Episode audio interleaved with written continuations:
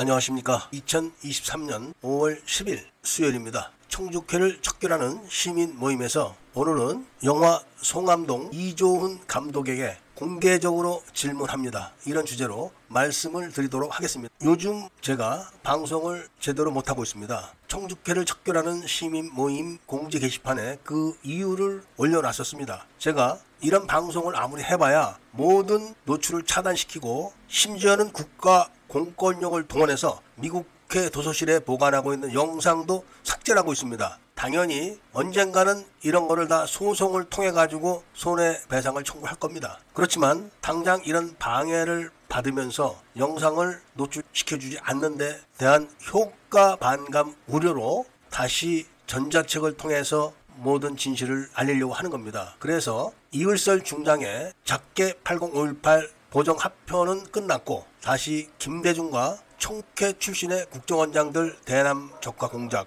이 책의 초안을 오늘 끝냈습니다. 그런데 오늘 뉴스를 보다 보니까 바로 송암동이라는 영화가 방영된다는 그런 소식을 보고 이 영상을 제작하게 된 겁니다. 앞으로도 노무현 편, 문재인 편을 다 완성시켜 가지고 5.18 진실과 5.18 세력들이 지금까지 벌이고 있는 대남 공작에 대해서 확실하게 알려드리려고 하는 겁니다. 그런데 이 영화를 찍은 감독이 바로 그 지역에 어렸을 때 살았던 사람이다 이런 겁니다. 청주회를 척결하는 시민 모임에서 5.18 진상규명위원회에다 16가지의 김대중 여단 반란군과 이월설 부대의 군사작전에 대한 질의를 했는데 거기에 대한 조사를 못하겠다 이런 최종 결론을 내렸습니다. 물론 못하겠다 이런 건 아니고 교묘하게도 자신들이 조사하고 있는 그 사안에다 포함을 시키겠다 이렇게 답변을 했는데 그거는 조사하지 않겠다 이런 얘기입니다. 왜냐하면 5.18 진상규명위원회가 조사하고 있는 아시아 자동차 기습 사건이나 이 송암동 사건 이런 것들은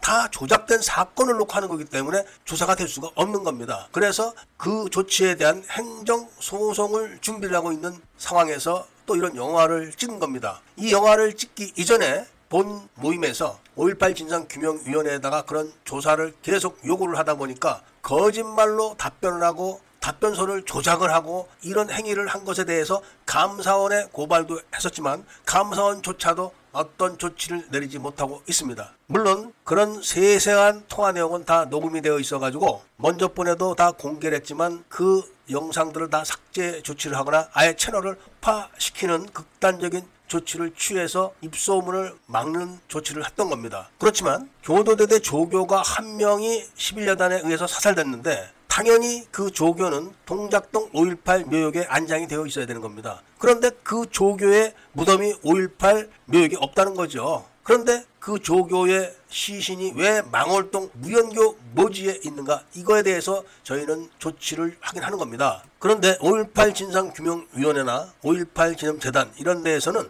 그런 합당한 요구에 대한 대답 대신에 특전 동주회를 통해 가지고 용서와 화합이라는 정치 쇼를 벌렸지만 반응이 별로 없자 다시 전두환 손자를 동원해 가지고 할아버지가 어쩌고 저쩌고 하는 정치 쇼를 했는데 그것도 약발이 잘 안 먹히니까 또다시 송암동에 대한 영화를 만든 겁니다. 그런데 화려한 휴가라는 영화에서 도청 앞에서 오후 1시에 애국가가 울려 퍼질 때 공수부대가 조준 사격을 했다. 이렇게 영화를 찍어놨지만 사실은 3시 30분부터 4시 사이에 수업 빌딩 옥상에서 11년단 62대대 4지역대 65명의 병력이 집단 발포를 해서 이을설 부대원 400여 명 이상이 현장에서 즉사한 사건을 숨기기 위해서 만든 영화였고 택시 기사는 힌츠 페터가 동경에서 왔다는 거짓말을 각인시키려고 만든 영화지만 힌츠 페터는 김대중 집에 숨어 있었지 일본에 간 적이 없었고 오히려 5월 18일 날 오전 10시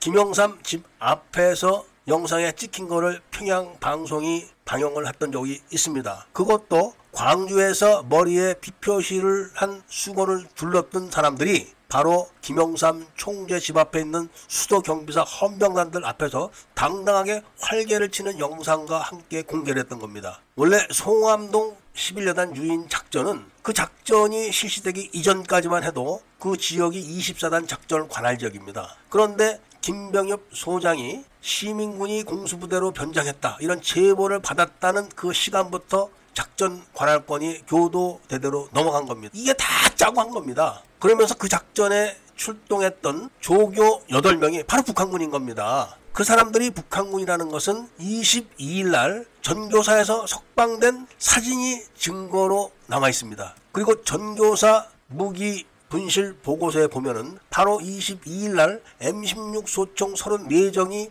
전남 도청으로 비밀리 운송된 기록도 있습니다. 왜 전교사에서 시위를 했다 체포돼 가지고 석방하는 사람들에게 대한민국 군에 철모를 씌워주고 군복을 입혀주고 탄띠를 채워주고 배낭을 지어주면서 M16 소총까지 지급을 했겠습니까? 그리고 그 중에서 8명이 착출돼가지고 교도대대 조교로 위장했다가 특전사 11여단에 총에 맞아 죽어가지고 그 시신을 동작동에 보낼 수가 없으니까 방위병을 사살해가지고 대신 동작동에다 묻어서 머릿수를 맞춰놓고 그 조교는 망월동에다가 안매장을 했던 겁니다. 이거를 동작동 묘역을 다 뒤져가지고 확인을 해가지고 사실 요청을 했지만 그 대답 대신 바로 물총 강도라고 했던 특전 사령관 출신을 동원해가지고 용서와 화합 이런 정치쇼를 했다가 비난을 받게 되자 마약쟁이 전두환 손자를 동원해서 또 정치쇼를 했다가 잘 먹히지가 않으니까 이번엔 아예 영화를 찍은 겁니다. 아무리 바보라고 해도 총알이 빗발치고 대전차 지뢰가 터지고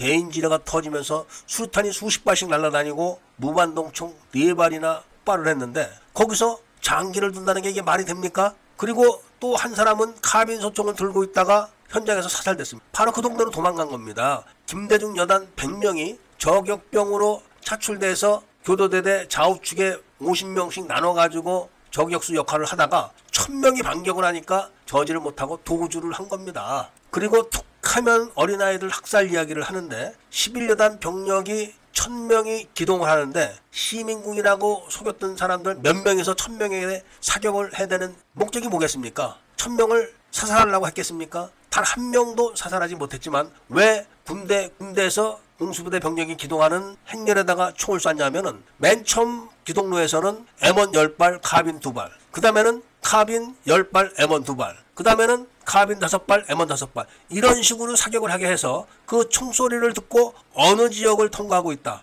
다음 총소리를 듣고 어느 지역을 통과하고 있구나. 이런 거를 확인하기 위한 작전이었고 그런 총을 쏠 때는 반드시 민간인 옆에서 쏴서 희생을 막고자 했던 겁니다. 그리고 애들이 있으면 반드시 애들 옆에서 총을 쏘라고 그렇게 작전 지시를 내렸기 때문에 반격에 의해서 민간인이나 어린아이들이 희생된 거를 그런 식으로 뒤집어 씌우고 있는 거죠. 이유 불문하고 무조건 이 영화를 찍은 감독은 동작동 5.18 묘역에 가서 교도대대 조교의 무덤을 확인한 다음에 영화를 방영하기를 부탁드립니다. 그렇지 않으면은 나중에 역사적인 책임과 이 정치적인 책임을 다 뒤집어 쓸 수가 있다는 말씀을 드리면서 오늘 이야기는 일단 여기서 마치기로 하겠습니다. 그리고 전두환 마약쟁이 손자에게 전두환 비자금 이야기를 자꾸 꺼내는데 전두환 비자금은 껌값입니다. 껌값. 김대중 비자금은 김대중 비자금을 넘어서 지금은 김대중 펀드로 운영이 되고 있습니다. 그리고 그 금액이 경 단위를 넘어섰다고 합니다. 이 이야기도 언젠가 시간이 되면 다시 한번 자세하게 말씀드릴 수 있다는 이야기와 함께 오늘 이야기를 들어주신 데 대해서 감사드립니다.